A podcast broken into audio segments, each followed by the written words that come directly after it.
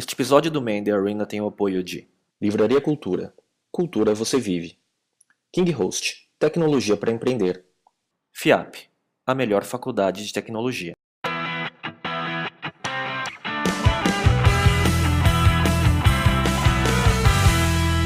Olá! Esse é o Man in the Arena, um videocast sobre empreendedorismo que a gente grava aqui na Livraria Cultura, no Shopping Guatemi, em São Paulo. Eu sou o Miguel Cavalcante.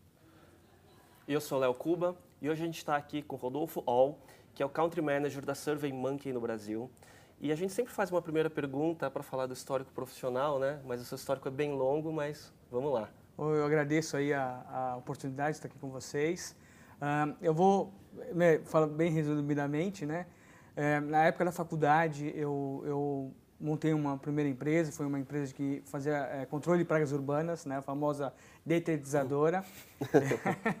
e depois disso aí, é, eu tive também uma empresa que vendia produtos da Parmalat a domicílio. Né? A gente é responsável por uma região de São Paulo, né, o bairro de Vila Mariana. Foi duas a, iniciativas empreendedoras que eu fiz na época da faculdade. Elas não deram certo. Né? Você estava na graduação ainda. Eu estava na graduação. E aí eu, eu tive que né, buscar dinheiro, aí eu virei estagiário numa empresa de defensiva agrícola. E depois disso, é, aí eu entrei no universo de empresa júnior, comecei a trabalhar com consultoria em gestão empresarial. Eu, eu, eu, estudei administração de empresas. E depois eu comecei a trabalhar por conta, uh, como consultor. E aí depois eu, eu, resolvi trabalhar numa outra, uma consultoria de um ex-professor meu em, em estratégia e organização. E depois comecei a entrar para o universo de internet. Né? Então, eu lembro o primeiro uh, trabalho foi uma, era um portal de RH, hoje não existe mais esse portal, na bolha ele explodiu. E depois disso... Explodiu para baixo. Explodiu, explodiu para baixo, né? Ele acabou o financiamento, a gente não tinha encontrado o modelo de negócio adequado na época. E aí depois eu percebi que o meu sonho sempre era gerenciar negócios. Né? Então, no começo eu tentei gerenciar meus próprios negócios, mas eu não tinha ainda experiência, não, ainda faltavam alguns ingredientes. E eu falei, não, eu quero gerenciar um negócio próprio, só que eu não tenho mais recursos, na época eu não tinha mais dinheiro, e eu queria aprender com as pessoas. E eu queria gerenciar.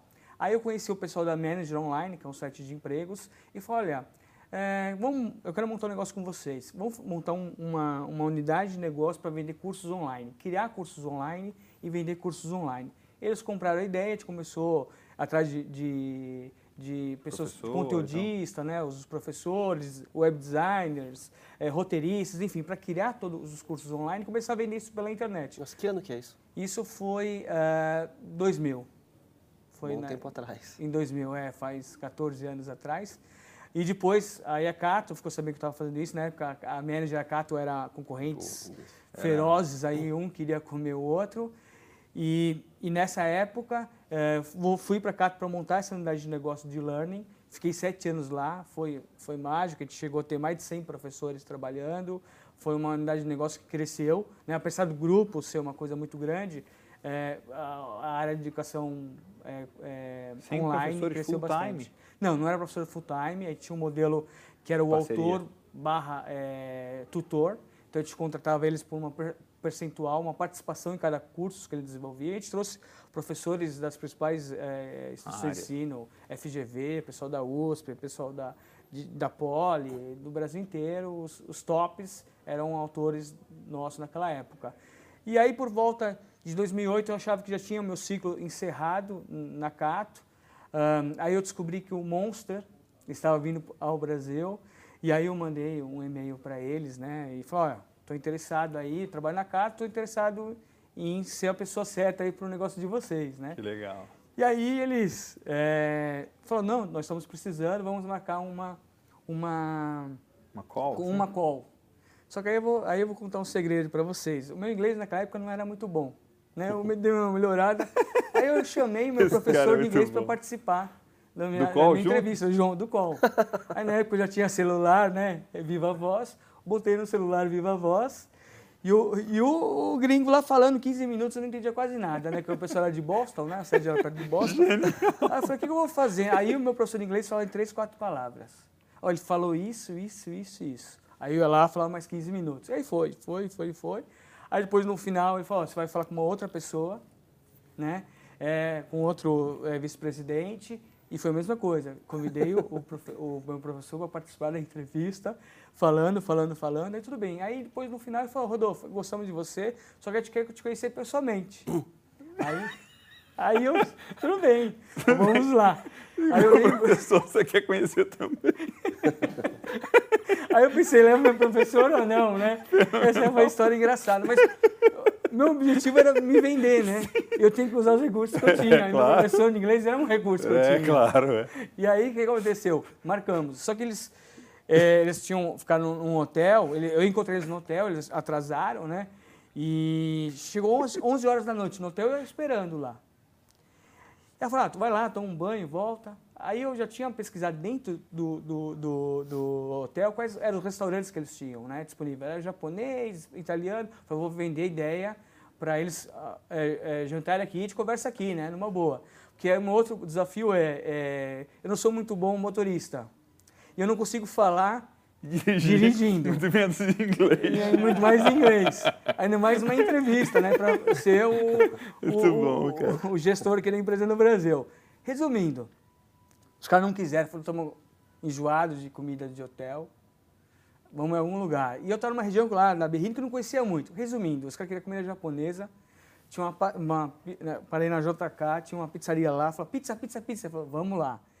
Vamos comer pizza, isso aí já era mais de meia-noite. E aí comecei aquele inglês, inglês macarrônico, macarrônico.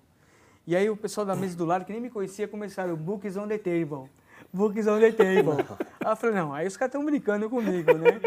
E os gringos querendo saber o que, que era tal esse books on the table. Eu falei, não, isso é a primeira aula de inglês, qualquer escola. Você vai, ter um books on the table. Muito bom. Aí eu falei, nossa, aí tudo bem, aí conversa bem, conversa... Aí eu fui me desenvolvendo. Aí eu tinha, aí que entra a questão de você ter um negócio próprio. Eu meio que desenvolvi não um, negócio, um plano de negócio, né? E nem muito menos é, esse, né, o business model. Mas eu, eu pensei eu construí os principais elementos, né? Eu fiz um mapa mental, qual que era o que seria o Monster no Brasil? Seria o Monster no Brasil, qual que seria a estratégia de penetração. Eu gastei 50 horas preparando. Então, eu sabia que o meu inglês não seria o fator Sim. Mas o, o, cara era man tinha, arena, Mas você né? tinha que mostrar, né? É, tava você, ali, né? Você sabia o que você queria mostrar para compensar o idioma. Para compensar o idioma. Uhum. E, eu, e eu, na minha cabeça, o meu mindset não era, eu não estava aí, não era entrevista de emprego para mim. Primeira seria a minha primeira reunião de trabalho. Ah. Eu já fui com isso. Contratado, tipo, já, contratado. já, já venci. É, é, haja como se já fosse. Haja né? como já fosse. Eu fui com esse, esse espírito. E aí, Fake make it. É, aí eu fui lá, mostrei, né, o, o, mais ou menos um plano de ação, não era bem um plano de ação, mas com as ideias, tamanho do mercado, coisas que nem a Cat tinha. Eu desenvolvi, eu pesquisei, eu fui atrás, falei, o tamanho do mercado é esse, os desafios são esses, os novos players são esses. Expliquei. Você tinha experiência, né? É, eu já tinha experiência. Sete anos de Cato, é. Sete anos da Cato, um ano de manager, é. já tinha, eu já sabia, sabia de né? mercado, já, já tinha uma, uma, uma leitura boa desse mercado mesmo não atuando diretamente no negócio de job board. Porque job board era o site de empregos e eu não participava ativamente. E por mais que você estivesse na Cato, mas na Cato foi curso. Foi cursos online. Sim. E eu participava, toda semana tinha uma reunião com, com todos os gestores e a gente discutia o principal negócio, que era a vaca leiteira do negócio, que é ainda, né? É, continua sendo. E essa história, aí eu fui contratado, o cara, não, você é o cara, vão te contratar. Aí depois teve vários conference call que, sabe quando a linha cai? Aí você fala, não, aqui no Brasil a infra não está boa. É porque eu não entendia muito bem o inglês, tinha caído a ligação, né? Aí voltava. Então, no começo foi, foi, foi meio assim, triste, mas valeu a pena. Foi, foi o esforço e depois não. aí tem uma, uma coisa bem engraçada nessa história. Mas eu, tô, eu achei várias coisas engraçadas, mas eu tô achando muito bom, porque assim, isso aqui, cara, tipo, vou um parênteses nisso, porque isso é empreendedorismo. Tipo, o cara ter a coragem de falar, meu, eu não, tal pedaço aqui não tenho. Não tenho, mas eu tenho a coragem de ir atrás e fazer. Não, e não, por oportunismo, não por oportunismo. É, ele sabia que ia entregar. de entregar e ia fazer o que precisava é, era um tal. risco Isso é calculado. É, assim. é, era, é um risco calculado. Eu é. sabia que esse inglês era, era o meu gap, estava correndo atrás. Sempre estudei, não, mas... Você não precisava falar inglês para fazer o negócio virar aqui no Brasil, né? É, tipo... era mais para comunicação. E aí depois tinha um CEO da Europa, foi transferido para o Brasil, e a gente estava com esse, é, que era o responsável pela operação internacionais. E a gente tava, aí eu contei, falei, eu tenho um negócio para te contar, né? Aí eu contei essa história, que eu levei meu professor de inglês e tal. Aí ele começou cara, a rir, começou a rir. De... Achou o bico. Aí falou, Rodolfo, eu te contei uma outra história. eu não entendi nada que você falou.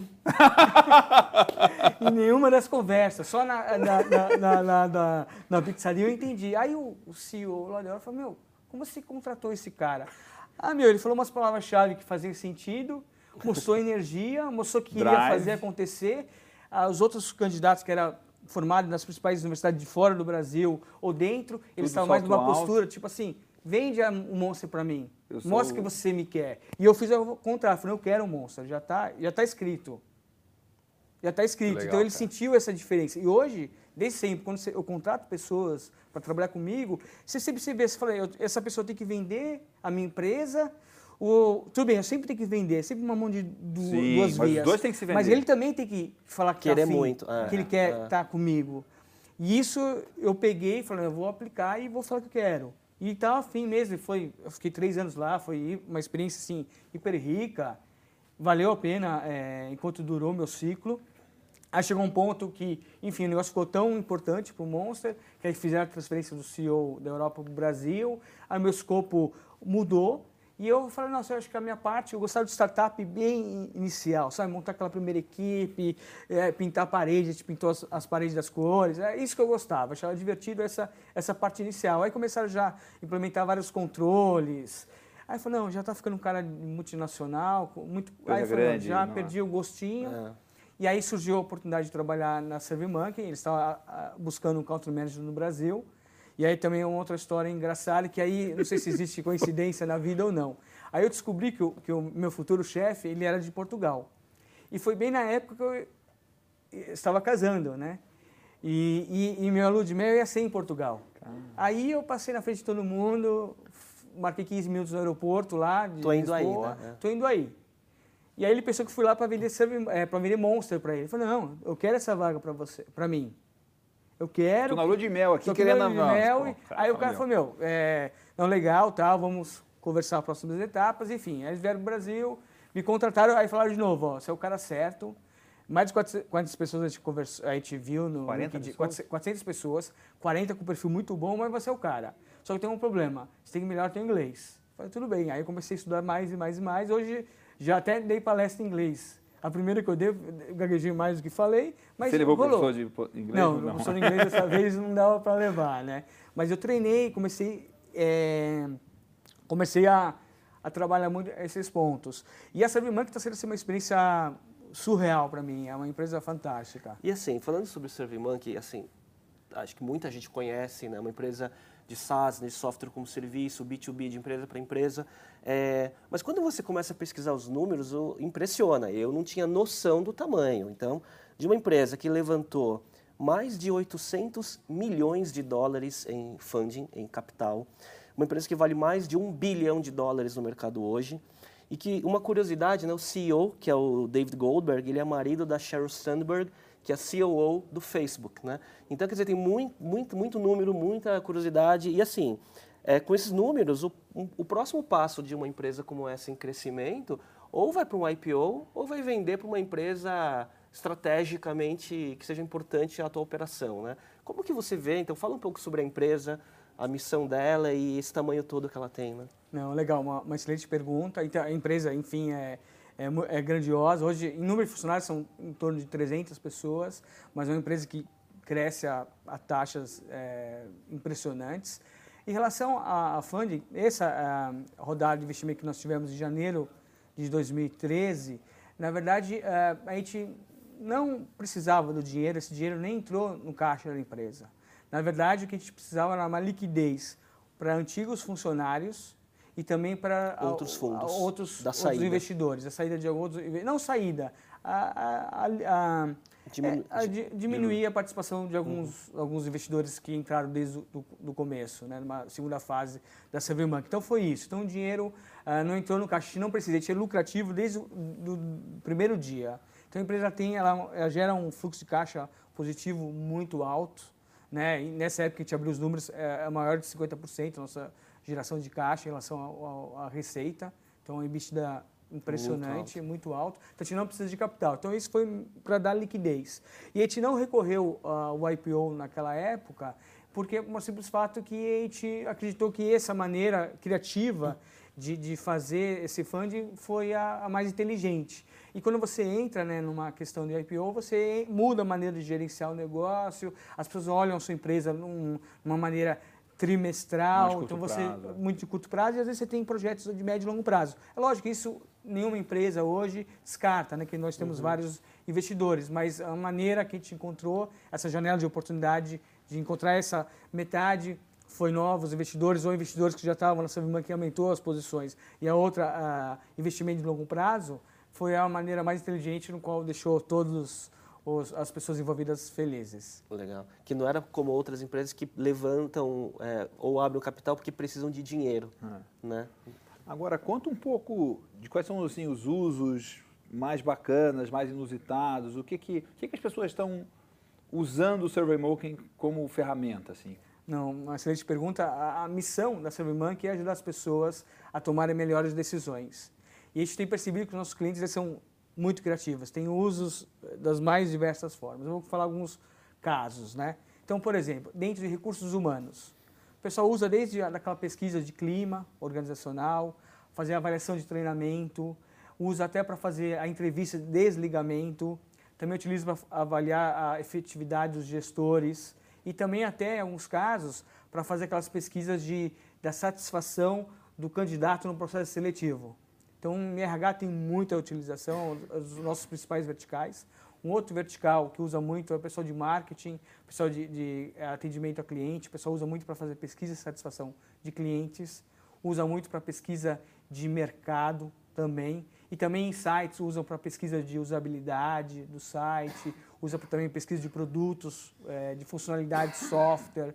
Tem muitos casos, por exemplo, e-commerce utiliza muito para fazer, na, quando o carrinho de compra as pessoas desistem da compra, fazer pesquisa para identificar os motivos da compra e com isso aumentar a taxa de, de, de, de conversão, de conversão do site. E aí tem outros segmentos, ONGs utilizam bastante a SurveyMonkey, para fazer pesquisa com voluntários, pesquisa com potenciais doadores ou com atuais doadores para saber se eles vão doar mais ou menos na Vai próxima. satisfeito ou não. Ou satisfeito ou não, quais são os projetos que devem ser investidos. E aí a área educacional utiliza bastante, desde o universo acadêmico. O pessoal faz muito TCC, muita dissertação ah, de mestrado, tese, doutorado, usando. E até o governo também utiliza para fazer pesquisa junto aos cidadãos. Então, existe uma série de, de aplicações, essas são as principais aplicações, mas tem muito, por exemplo, tem um hospital que usa para fazer pesquisa com pacientes e também pesquisa de, usa para a Salamanca para fazer é, projetos de gestão do conhecimento, para coletar quais são os, os, conhecimentos das pessoas, né, tácito e explícito, e, e com isso organizar e depois compartilhar. Tem vários Não. projetos assim muito criativos, criativos né, de uso da, da utilização. E a empresa ajuda, por exemplo, porque você é uma empresa, eu entendo que é um não sei se poderia dizer assim, uma Sim. empresa de pesquisa. Então você ajuda o cara a fazer pesquisas melhores? O cliente tem essa, essa, essa pegada? É, o, a, nós somos uma empresa de tecnologia, né? nós temos uma plataforma que possibilita as pessoas criarem suas próprias pesquisas. Esse é uma, uma, um bom ponto. O que nós fazemos para ajudar nossos clientes a dar os seus primeiros passos, nós temos um banco de questões, são questões... Templates, assim. É, certificadas por especialistas e também a gente tem modelos prontos. Então são. Já tem as boas práticas. Se você quiser fazer uma pesquisa práticas. de NPS lá, Net Promoter Score, você tem um modelinho pronto para um o cara não errar. Já tem um modelinho pronto, ele vai lá, ele põe lá o logotipo dele, as cores e, e, e, dispara. E eu posso criar o, mesmo, o meu próprio template e depois duplicar ele para várias pesquisas Também. Seguidas. Você pode criar do zero, e aí você cria o seu template você reutiliza ele se você desejar. Ou você usa o nosso banco de questões ou o nosso banco de modelos também. Agora, qual que o que, é, qual é o segredo de ter crescido tanto o business de vocês, assim, né, no Brasil, e, e, a presença no Brasil já é enorme também, né? Qual o diferencial do produto em relação aos concorrentes? É, o primeiro ponto é o nosso modelo de negócio, né, que é o freemium. Então a gente tem né, um, um, plano gratuito, né, que é o básico, é gratuito, que as pessoas utilizam bastante, e a gente também tem os planos profissionais. Um do ponto, o nosso plano é, básico, ele funciona muito bem. Então, e quando as pessoas enviam seus questionários, né, mesmo no plano básico, elas estão divulgando a SurveyMonkey, porque no questionário aparece embaixo Buy SurveyMonkey e também quando termina o questionário, principalmente nos planos básicos, vai para uma landing page da SurveyMonkey. Uhum. Então, esse é o grande motor de crescimento uhum. da SurveyMonkey. Outro ponto é que o produto é bom, as pessoas gostam. Então, o nosso nível de satisfação é superior a 99%. Então, as pessoas gostam de usar SurveyMonkey, as pessoas que usam, que eu interajo no dia a dia, você vê que elas têm um carinho especial. Então, esse boca a boca também é um, é um, é um, é um, é um, é um dos motivos que fazem a SurveyMonkey crescer uma velocidade muito boa. E, para vocês terem uma ideia, em 2009 tinha 12 funcionários. Hoje a gente tem 300. E uma boa parte dessas novas contratações são pessoas que mexem com o produto, são engenheiros, são pessoas de usabilidade, são pessoas de produto, né? e também pessoas para atender os clientes. Então, a boa parte é para melhorar a experiência do usuário na utilização da SurveyMonkey. Então, esses são os pontos. Agora, em relação ao crescimento, desde 99, quando, quando entrou David Goldberg, entrou é, novos investidores, o foco foi em três pilares do crescimento. Uma é a melhoria do produto, que foi essa contratação de, várias pessoas. É, a gente fez várias aquisições nesses últimos é, três anos. Um outro pilar é a questão da inter, internacionalização. Uhum. Né? Então, a gente começou a é, crescer fora dos Estados Unidos, que até então, até 2009, só estava em inglês, se cobrava em dólar e os meios de pagamento dos Estados Unidos. Então, a gente tinha clientes no mundo inteiro, porque a gente está na internet, mas não uma penetração que a gente desejaria. Uhum. E aí começou, a gente estruturou uma, uma, área de operações internacionais e essa área começou, e também a área de localização, eh, localização para internacionalizar. Então traduzir, a gente começou então. traduzir, né, localizar, hoje são 16 é, idiomas, a gente começou é, cobrar na moeda local, isso impacta muito a, a taxa de conversão. E também, em alguns casos, cobrar nos meios, nos meios de pagamento que as pessoas estão acostumadas naqueles países. Uhum. Então, com a disso, isso ajudou a gente a internacionalizar. E o terceiro ponto, a gente está testando novas uh, experiências. Então, o Brasil é uma experiência. Né? Então, o Brasil é o primeiro país que foi escolhido ter um country manager. Né? Ah, é? é? Foi o primeiro país, até, até hoje é o único, a gente está em busca de outros country managers para replicar o modelo, mas o Brasil foi o primeiro país de investimento. Que legal. Então, o que você está fazendo aqui, ele é meio que piloto para replicação, não é? Sim, é. O meu desafio como country manager da SurveyMonkey são dois. Um é acelerar um, um, um, crescimento local. Local, que, por exemplo, qual que é a tese? É, o que a gente demorou 10 anos para crescer nos Estados Unidos, se tiver alguém num país, será que a gente consegue crescer em 7, 6 e 5 uhum. anos? Então, essa é a primeira tese de, de, desse investimento. E o segundo é, se a gente conseguir encontrar quais são as práticas que aceleram o crescimento, a gente pode replicar, replicar. em outros mercados. Então, são esses dois pontos. E, lógico, essa questão uh, da minha presença no Brasil ajudou eles decidirem a ter outros country managers em outros países também. Aí você, sangue nos olhos que é, é deve até pensar em outros passos que podem vir se essa operação local for bem sucedida, né? Sim, a sua sim. visibilidade para o mundo na visibilidade organização. para o mundo é, é, importante. O Brasil já é o quinto principal mercado, então é um mercado que te olha com carinho. A, a ideia era uh, talvez avançar para a América Latina, mas acho que uma decisão inteligente é concentrar os esforços do Brasil, que representa 50% da América Latina para a gente. E a gente acredita que tem muito para crescer no mercado brasileiro. Então a gente, tá, a gente tem participação e clientes nos outros países. É, só que a gente atende isso com o nosso. A gente tem uma central de operações em Dublin para mercados é, não americanos, não de língua inglesa, uhum. e eles acabam atendendo. Quantos usuários no Brasil vocês têm? Hoje a gente tem 510 mil usuários. Nossa. Impressionante. É bastante. No mundo são mais de 16 milhões. Então, Rodolfo, uma, uma dúvida é, que eu tenho, assim, agora, tendo uma operação local, né? Quando você tem uma conta grande, uma empresa que eventualmente queira um atendimento né, e, e suporte, alguma coisa assim, é, ela tem que continuar num autosserviço pela plataforma, tudo online, ou você tem accounts que gerenciam esses clientes? Ah, essa é uma excelente é, pergunta. Recentemente nós lançamos o ServerMac Enterprise, que o foco é atender essas empresas que têm uma necessidade de ter várias pessoas acessando a ServerMonkey e ter um atendimento diferenciado. Então, com a SurveyMonkey Enterprise, o que, qual que é a grande diferença? É uma plataforma no qual a empresa ela pode é, adicionar né, várias contas da SurveyMonkey, ela gerencia várias contas e ela define é, é, outros administradores e com isso a gente também tem um, um atendimento diferenciado, a gente tem um, um Customer uh, Success Manager que ajuda essa empresa a implementar a SurveyMonkey para ela obter o melhor na nossa plataforma. Uhum. E além disso, o que acontece? tem empresas que contratam várias contas, mas pessoas de vários departamentos diferentes, então vem, vem faturas separadas. Ah, por então, centro de custos, né? É, então a SurveyMonkey Enterprise, hoje, ela consegue consolidar tudo num, num único pagamento. Entendi. Então simplifica também para a área legal, para a área contábil, para a área financeira. Então essa é uma nova proposta de valor que a gente está criando para o mercado e nós estamos montando uma equipe para atender esses clientes. Legal.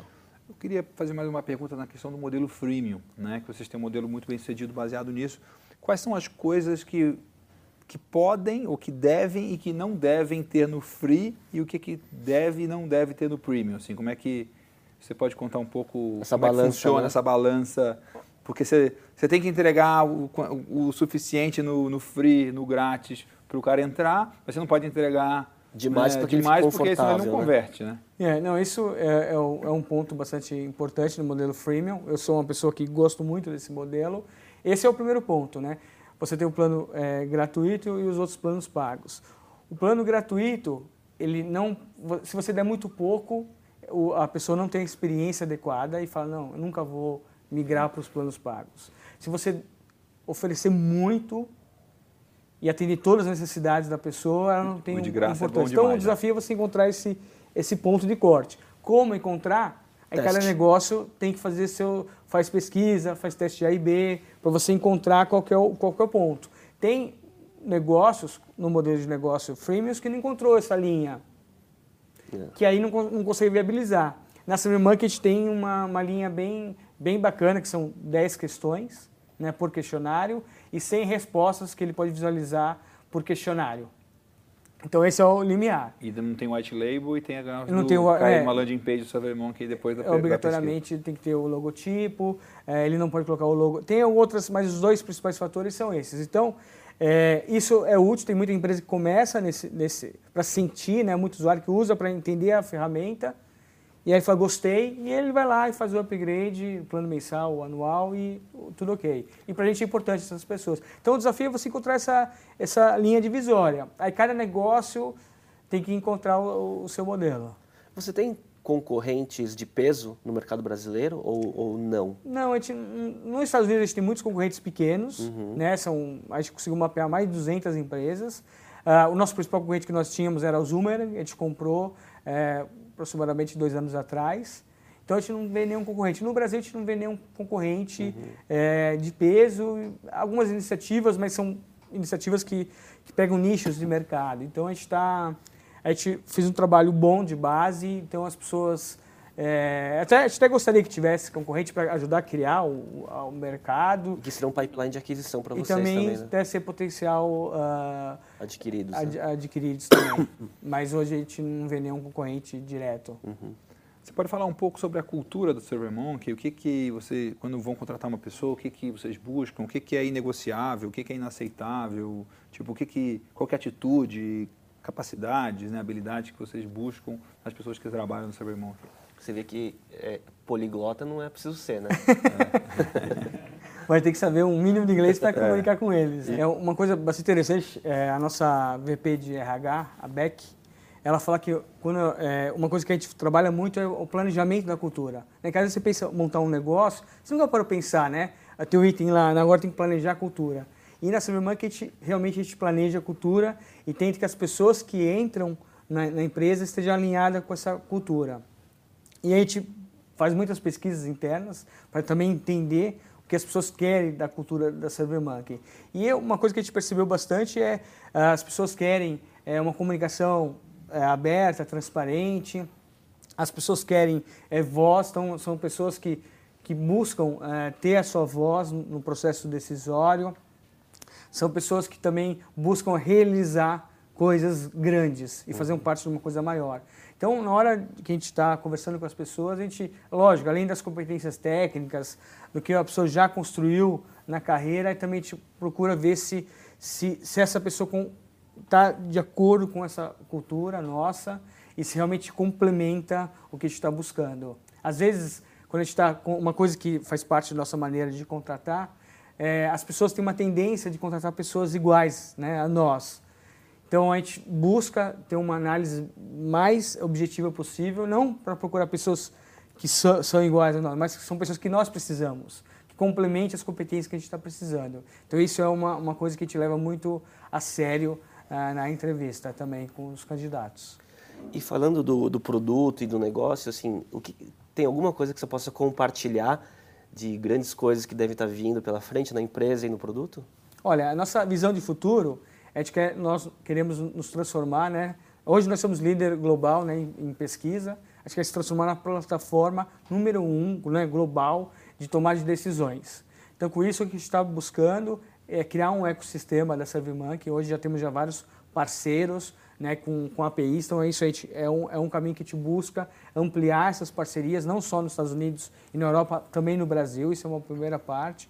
Uma segunda parte é realmente ser a, a, a plataforma de escolha das empresas, é por isso que nós lançamos a Server Market Enterprise, e a está muito alinhado com as tendências de mobile, com as tendências de, de, de social. Então, recentemente a gente lançou uh, o aplicativo mobile uh, nos Estados Unidos e em outros países, e agora também lançamos no Brasil. Legal. Então, uh, é mais uma maneira das pessoas criarem suas pesquisas onde elas estiverem, analisar os ah, resultados. Você cria e analisa dentro do... Dentro do mobile. Você consegue criar distribuir a pesquisa e analisar os resultados dentro do mobile. Muito legal, muito legal. Então essa é a nossa visão de futuro e a gente cresce e, e ser a plataforma número um do, do, global de tomada de decisões. Muito legal. Muito legal. E já está chegando no final aqui do nosso episódio, eu queria te perguntar o que que precisa, qual que é o perfil de um country manager de sucesso? Olha, depende muito da empresa que ele está trabalhando, né, o primeiro ponto e do país que ele vai, que ele vai trabalhar e qual é, que é o desafio. Né? Então, é, no caso da SurveyMonkey, quando eles, é, é, a gente conversou, eles queriam uma pessoa que navegava em todas as áreas, que pudesse é, definir uma estratégia de entrada no mercado, que conseguisse é, pensar em formas de aumentar as vendas, que conseguisse navegar em vários mercados, falasse com a imprensa, pudesse ministrar palestras no nome da empresa, pensasse na hora de montar uma operação que nesse parte jurídica um pouco, um pouco parte é, contábil, financeira, enfim, que, que navegasse em toda, seja um general, generalista. Então isso é o que procurou e eu acho que, como eu gerenciei outros negócios, e é lógico, empresas de tecnologia, então faz mais de 12 anos que eu trabalho com, com software como serviço, então toda essa, essa questão, então para saber que eu encaixei. Por exemplo, em outros mercados, a gente estava procurando um country manager com outro perfil um perfil 100% comercial, que hum. vai montar uma equipe para vender Server Market Enterprise. Então, para cada mercado, tem uma necessidade de acordo com, com o momento. Muito legal. E, Rodolfo, a gente tem sempre nessa reta final do programa, a, a gente tem as dicas de livro, né? Então, eu queria que você falasse qual o livro aí que você queria indicar e por quê. Pessoal, pegar aqui o livro. Tem um livro aqui que foi escrito na década de 70, né? O, o Saída, Voz e Lealdade, do Albert Hirschman. É um livro de um professor de, de, de Harvard, ele escreveu na década de 70, e o ponto dele, ao invés de ele estudar o crescimento das empresas, das organizações, ele estudou o declínio, para entender os motivos. E que ele concluiu que quando uma pessoa, né, ou você é um funcionário de uma empresa, ou você é um cliente de uma empresa, ou mesmo um cidadão de um país, o que faz você... É, você tem duas decisões quando você está insatisfeito com a qualidade que está sendo entregue. Ou você busca a saída você sai daquele produto, daquela empresa ou daquele, daquele país, né? Ou você é, busca a voz, que você dá o feedback você deseja mudar. E o que faz as pessoas realmente é, dar a voz é a lealdade dela. Então esse livro aqui explica até hoje, né? É contemporâneo, mesmo da década de 70, porque houve os protestos no Brasil, que as pessoas queriam a voz. E elas eram a voz porque elas estavam leais, elas querem mudar o país. Então esse livro aqui ele dá um, ele dá um, um arcabouço teórico para explicar é, por que as organizações falham e declinam e como você pode, é, a partir de descobrir as razões, buscar reverter quando a sua empresa está em declínio, o que você deve fazer. Muito e o principal ponto é dar voz para as pessoas. Muito bom. Então você tem que dar essa voz para que você construa melhores organizações. Muito bom. Muito legal. Eu não conhecia esse livro, obviamente já aproveitei para comprar aqui o livro A Agricultura, que eu achei bem interessante. E a minha recomendação de livro é o Conversas Difíceis. Né? Esse aqui é um livro, acho que é o melhor livro que eu já vi para você. Ele tem um, um, framework, um modelo de você se preparar de como conduzir conversas difíceis de uma forma inteligente, de uma forma que você é, sabe aonde você quer chegar, quais são os seus objetivos e, tipo, como é que você conduz uma conversa, uma negociação que é problemática, que é difícil, sem brigar e sem deixar de buscar o que você quer. Então tem várias várias coisas muito simples, inclusive na maneira de como você falar as coisas, né? Então, por exemplo, você não levar para o pessoal, não fazer um ataque pessoal do, da pessoa que está do outro lado da mesa e você falar muito coisa assim, olha, a minha percepção, a minha sensação é disso e não, ó, você está fazendo tal coisa. Né? Então, só às vezes você colocar, inserir essa, esse detalhe na maneira de falar, a chance de você agredir o outro cai muito. Então você consegue falar coisas muito mais difíceis sem né, a mesa se destruir. Né? Então eu já usei isso aqui para, em vários momentos de conversas que eu precisava ter uma conversa que fosse, né, que era muito crítica para mim, que eu precisava conduzir ela de uma forma bastante é, proveitosa, elegante, educada, mas também não podia deixar o resultado na mesa e deu muito certo. Recomendo muito esse livro, acho que é um livro bem bacana, inclusive tem na biblioteca do Beef Point como um dos livros que as pessoas leem, estudam e, e apresentam internamente. Eu estava sem, sem dica de livro, mas eu vou dar uma dica que é um, ele não está diretamente ligado a negócios, mas está ligado à performance, né? E então tem aqui a capa do e-book que é o Serve to Win do, do Novak Djokovic, que de, de um tempo para cá eu comecei a estudar muito a questão de do, do que chama hoje de biohacking, né? De é como você de uma forma boa hackear o corpo humano para ter mais energia, maior performance, maior cognição. E a história que, que ele conta é que é, ele sempre foi um, um, um tenista, um atleta esforçado e talentoso, mas que ele sempre tinha o, na última milha, né, de para ele ganhar grandes títulos e grandes campeonatos, e tudo mais, é, a energia dele falhava, né? E com o tempo, é, ele descobriu que ele era alérgico a uma série de alimentos, né? Então, entre eles glúten. É, e eu fiz experimento comigo já há um bom tempo e eu descobri que muito do que eu convivi minha vida inteira de uma é, o que chamam em inglês de mental fogginess, né, que é uma le uma leve preguiça mental e uma coisa muito mais energética, vinha do consumo de alguns alimentos, né? E aí eu vi que a minha performance aumentou muito quando eu cortei algumas coisas. Eu sabia que eu era intolerante à lactose, mas não sabia que o glúten me fazia mal, né? E isso acontece com a minha filha também, e aí eu fui fazer o experimento em mim, vi que funcionou. Então, porque a gente estuda muito, né, processo, técnica e tudo mais, só que esquece que na base de tudo você tem que ter energia biológica para fazer aquilo, né? Para dormir bem, para perfumar melhor, para pensar melhor, né? E a gente precisa, a gente trabalha demais, acho que todos nós, né? E, e, e esse livro e vários outros nessa linha de estudar como a performance humana é, pode ser afetada por alimento e hábitos é, é o que eu tenho estudado bastante também. É isso aí. Muito legal. Para encerrar, queria pedir para o Rodolfo compartilhar aí uma, uma, um aprendizado, né, uma, uma dica de empreendedorismo. Bom, bacana, eu tenho algumas dicas, né? Então, primeiro, quando uma pessoa acha que montar um negócio ou assumir algum, algum projeto, ela tem que pensar grande. É, eu já tive casos que eu já pensei pequeno e o esforço é o mesmo e dá certo ou errado. Então, pensar grande é o primeiro ponto. O segundo coisa também é se associar com pessoas as melhores que você puder. Isso vai para funcionários, para equipe gerencial, para investidor, fornecedor, tentar encontrar os melhores. O terceiro ponto é não pensar montar a melhor coisa da noite para o dia. Né? Então, peça feedback para as pessoas, construa, né, que agora é a nossa nova onda, e você construir de uma maneira mais ágil. E um, e um outro elemento que eu acho que é hiper importante é você, é, apesar de você né, pensar grande, você dar um passo de cada vez né? Você tem que dar o seu primeiro passo e você criar uma visão compartilhada com as pessoas que você trabalha dentro da sua própria empresa, sua família e a comunidade que envolva para elas comprarem a ideia com você e você conseguir o que você deseja. eu vou, eu vou fazer um negócio diferente aqui, que eu acho que foi uma coisa bacana e marcante. É, eu aprendi uma coisa aqui já que dá para falar aqui nesse episódio, que é tipo acreditar em você mesmo você sabendo que você não é perfeito, você não é completo e você não tem tudo, e você se preparar e fazer o dever de casa para tipo ganhar o jogo mesmo tendo alguma coisa que não te faz o melhor ou não te faz o tipo que vai ser uma clara desvantagem sua, né? Tipo a sua história do The Books on the Table, meu, tipo, vai daqui a 10 anos eu vou lembrar dela, né? Tipo, ao mesmo tempo que eu vou rir que foi divertida a história e a maneira que você conta é muito bacana, mas também com uma lição de vida de tipo, meu, você quer uma coisa mesmo?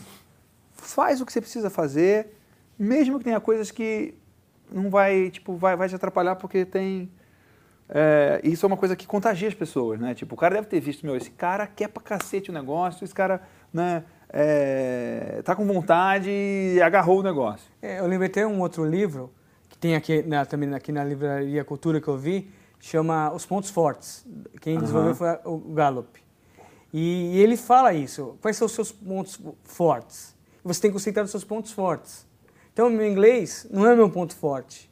Mesmo eu estudando, aperfeiçoando. Meu ponto forte é minha energia, é minha vontade de conquistar as coisas, minha visão estratégica. Então, essas coisas que eu tenho que me prender e falar, é isso que eu vou ganhar o jogo. E é assim que eu, que eu, que Tem eu ganho pratico. o jogo, né? Muito legal, né? Muito bacana. Eu queria aproveitar o, o final do nosso episódio aqui. Queria convidar você para assinar o nosso canal no YouTube, assinar o nosso podcast. Se você gosta de ouvir, né, de escutar correndo no carro, como a gente gosta de consumir programas em áudio bacana, a gente tem um canal aqui embaixo do vídeo, vai ter o link para você assinar ou o, o, o, canal de áudio ou em cima aí no, no próprio YouTube para assinar o, o canal do YouTube. Muito obrigado e esse é o Mind Arena.